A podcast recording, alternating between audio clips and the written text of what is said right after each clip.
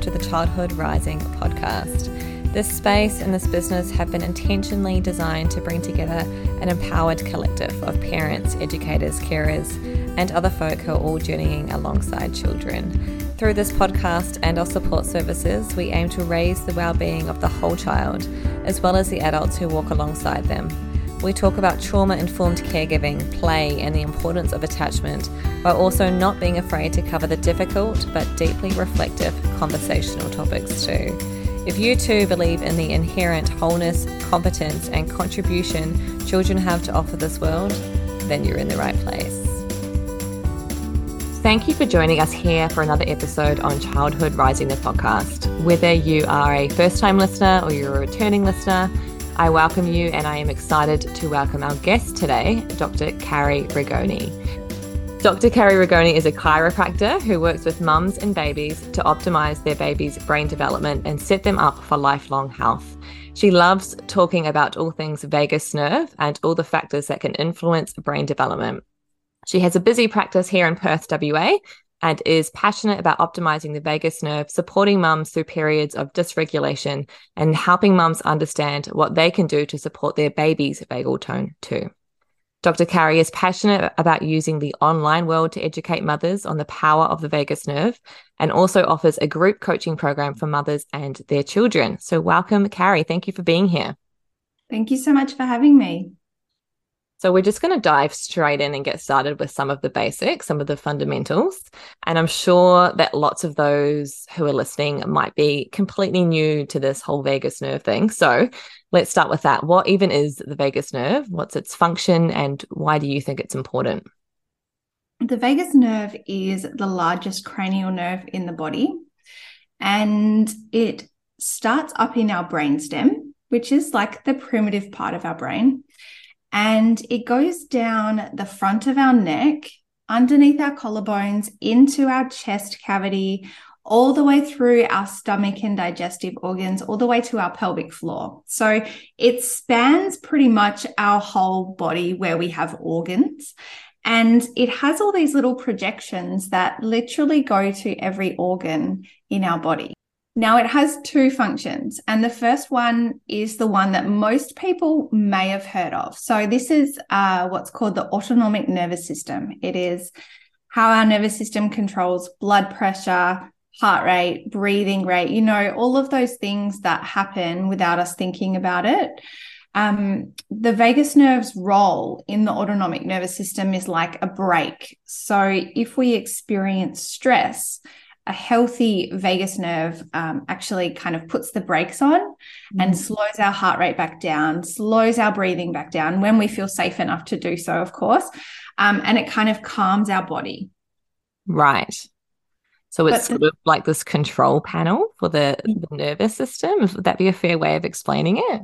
Yeah, I kind of describe it that like, you know, that the sympathetic nervous system or how we activate our fight flight response, that's like the accelerator. And then the brake comes on later. Right. so the vagus nerve kicks in once we need that brake to turn back on and slow everything back down. Okay. So if that brake isn't working and that vagus nerve isn't functioning at, I guess, its fullest capacity, what sort of things might you be seeing, say, in a child?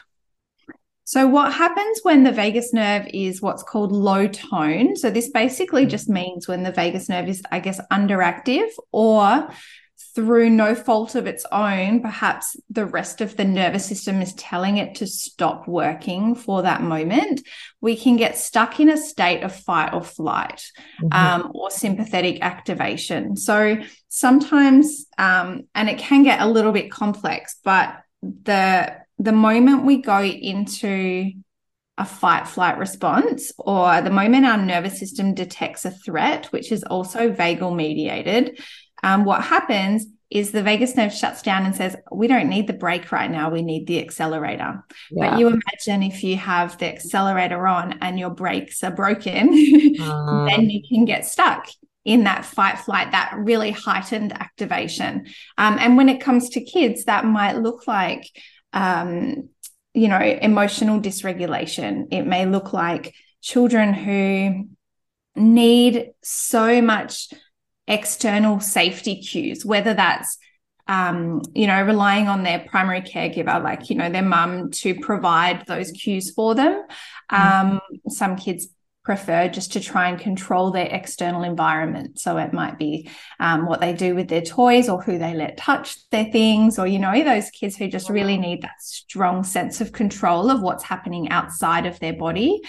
Um, and other kids are just, you know, a bit hyper vigilant, maybe a bit wired, struggle to fall asleep, um, struggle to calm down after a stress has happened. So we, you know, we know that stress happens to all of us, and that's not really the problem.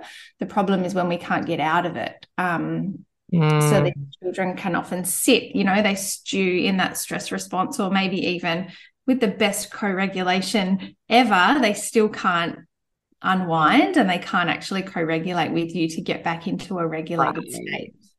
So it mm.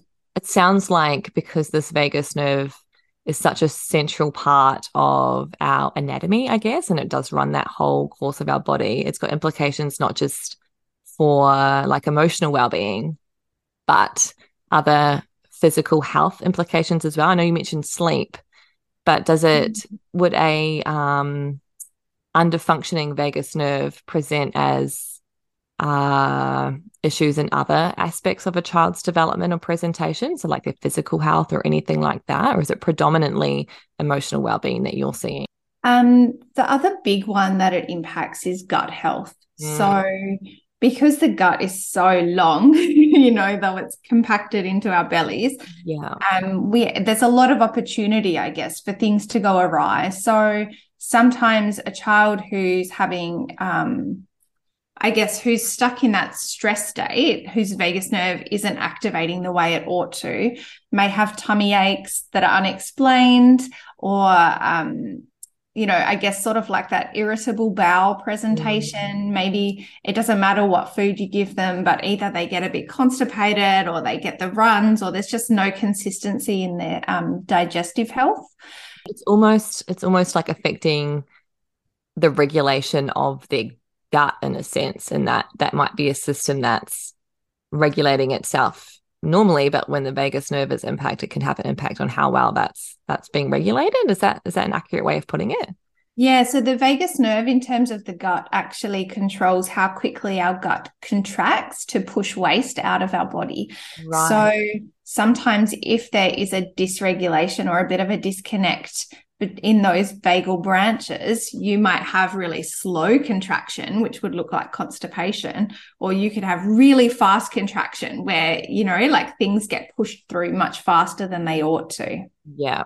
Well, what are some of the causes maybe that you're seeing of why someone would have that lower vagal tone or um, you know their vagus their vagus nerve isn't optim isn't functioning as um, best it could like what are some of the reasons why that might happen a really big one is stress mm. and that's going to look different for an adult than a child but um, you know i do see patterns run in families unfortunately that um, oftentimes if the mum is really stuck in a fight flight response throughout their whole pregnancy, then that's what how that baby's nervous system is going to learn how to deal with stress. Like that becomes that baby's normal as well. So there's some limited research to suggest that pregnancy stress is a really big um, influencer of vagal tone. Um, and then, you know, once a child is not in the womb and out in the world, I think um, the really big things that I see in my practice are um, things such as chronic mouth breathing, um, you know, jaw dysfunction, um, even, um, you know, an inflammatory diet that's impacting the gut. Um, they're probably the biggest things. Yeah. Yeah. And you started to mention about the family impact of all of that. So, what would be some of the things adults us adults might be seeing if our vagus nerve isn't functioning at its best so you know this could be i know you predominantly work with parents but i do have educators and other professionals that listen as well so what what would th- those adults typically be seeing the most common pattern that i see in an adult is that they they know they're stuck in fight flight mm. and they might even be addicted to it you know in the yeah. sense that if they try and unwind that stress response, it feels really yucky and uncomfortable, and they don't know how to be in that state. So their familiar is like, it might be just a low grade urgency or wanting to be busy all the time, you know, through the spectrum to, um, you know, perhaps complete burnout, whether that's, you know, in the past or present, um, where they've just pushed that limit so far, but they don't know how to be any other way to stop, you know? Yeah. It's like this pattern sometimes we get stuck in that way of being for years. So to unpack all of that is a massive process in and of itself, isn't it? Like I can fully resonate with times in my life where I have felt like I just can't stop. Like resting feels, like you say, really uncomfortable and like wrong in some way. Yeah, and it's this downward spiral with our stress regulation because you know the the vagus nerve, um, its primary um, function is detecting safety in the world or in our body, and the moment it doesn't sense safety, it starts to sense threat. It shuts off to allow our stress response to activate, which is normal, and that's what we want. Like we need that stress response. But then what happens if we stay in that stress response for too long, the nervous system says, well, vagus nerve, we don't need you to shut us off. So then we kind of go, I, I just call it this downward spiral. We go down a spiral and then we get more stressed and we can't get out of it, but we don't know what to do. So we get more stressed, like nothing, we lose completely lose the brakes and we just keep going on that accelerator until we hit the wall. Yeah. It almost seems like if we're not using that vagus nerve, like not flexing the muscle, you know, it's not a muscle, it's a nerve, but we're yeah. losing the strength of that muscle. Does that make sense? Like that's yeah. that's what it's sounding like to me. Yeah. Yeah. So, you know, in a perfect world, our vagus nerve would work when we need it to. But we are starting to come into this world. And I think it's a cultural problem too, where we're just like constantly bombarded, you know, even on a sensory level with tech and, you know, how busy our roads are and everything um, we're just not giving ourselves the time and space to be able to um, activate our vagus nerve anymore.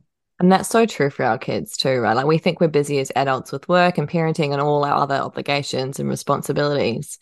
But so often now our kids' days are filled with school and then extracurricular activities. And, you know, there's they've got a lot on their plates too. So I can totally resonate how our with our, how our lifestyles and yeah these cultural influences are totally having an impact on on the system yeah yep yeah. unless we're mindful of it it just um it never stops. And yeah. then you know our children become adults who you know if you're feeling listening to this and feeling burnt out and like you've been spending your whole life in this fight flight then you know really these early years are conditioning our children mm. to sit in in that same state because they don't know any different. Yeah 100% i love that point.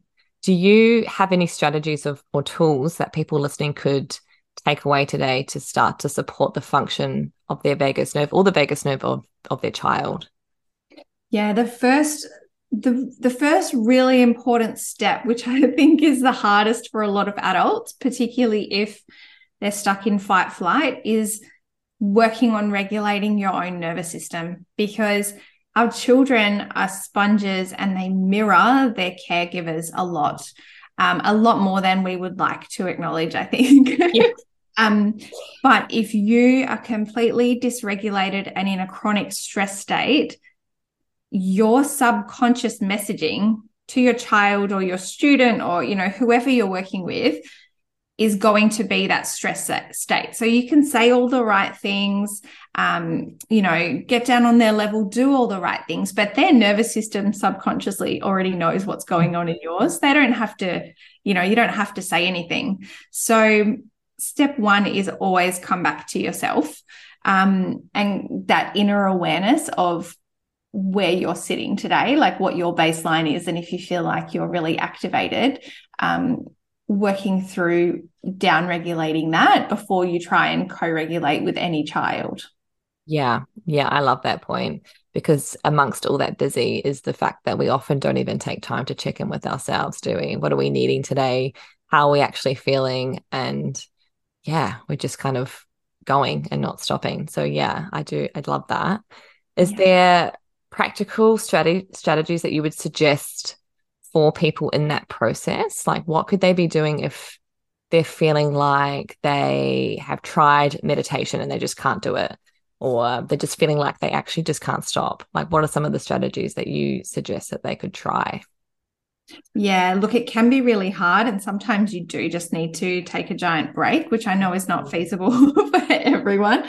Um, but there are there's kind of like a few things you can do. Neurologically, the the fastest way to stimulate your fight flight response is to be staring at your phone or your computer all day. Um, because what happens is it makes our eyes converge and that immediately winds up the fight flight. It puts us, our nervous system on hypervigilance. And then if you add in dissociating on your phone where you just sit down and scrolling, vertical eye movements actually makes it a lot worse. And we don't spend wow. enough time rebalancing that with just like simple horizontal eye movements or looking far into the distance. Um, so it's it's not about avoiding tech, but it's about how can we mitigate the side effects of of what our modern life is. And you know, even just taking a moment to look out your window or stand on your driveway and look as far as you can down the street. Um, if you're feeling really amped up or activated and just walking away from your phone is like one of the most powerful things you can do. Mm, that is so interesting to me. And also so realistic because when you know us as parents or professionals are told that we need to start meditating every day or you know putting more things into our life and it already feels like we've got so much on our plate it almost yeah. feels unrealistic but this is super realistic. Like just yeah it can take like couple of seconds yeah. And so i often get my clients to do horizontal eye movements as well. There's like other fancy names for it but literally like that's what it is. Um, and it's so you would just keep your head straight on and shift your eyes to one side and hold wow. it there.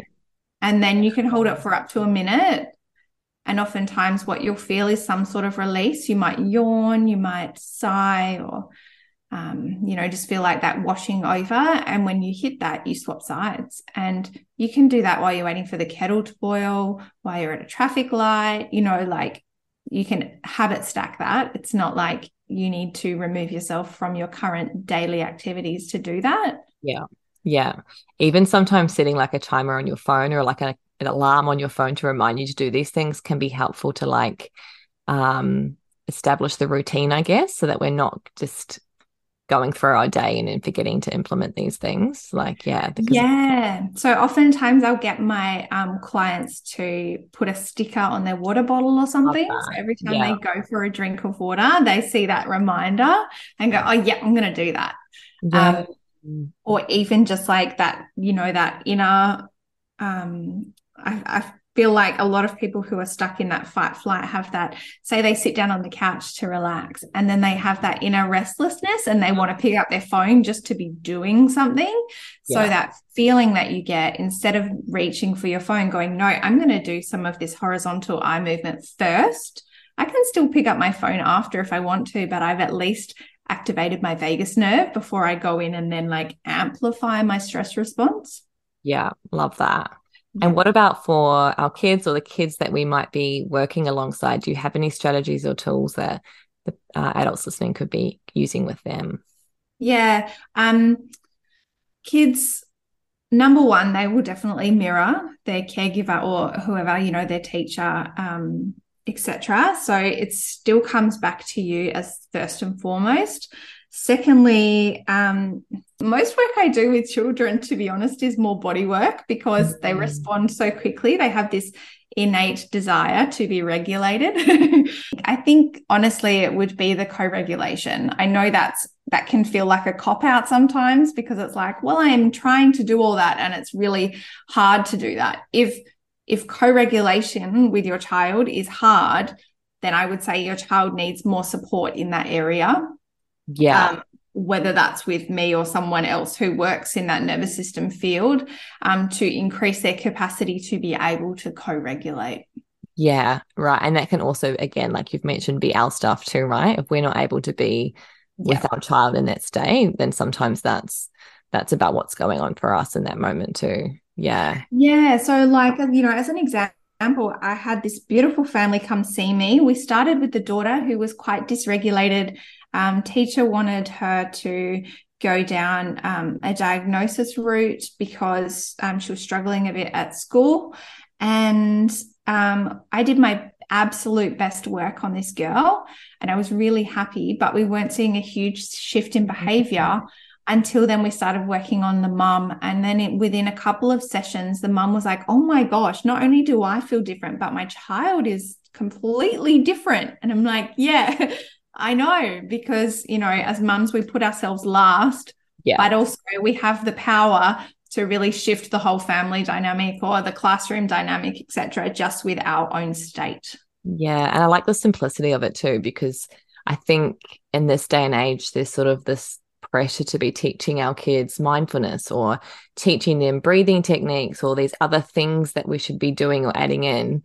Whereas mm-hmm. it's kind of paring everything back, isn't it? Back to simplicity of just looking after ourselves as their parents or carers and being with them through that emotion, which is actually, you know, typically quite a de- developmentally appropriate expression of how they're feeling and not necessarily something you know some instances it's different but necessar- not necessarily something we need to be changing the goal isn't to have kids happy all of the time but mm-hmm. it's to sort of increase our capacity for being with them during their emotions would you ag- agree with that in the work that you're doing yeah absolutely i do i think i have a bias because my clinic is um, predominantly children who are probably on the outskirts of what's developmentally normal. Yeah.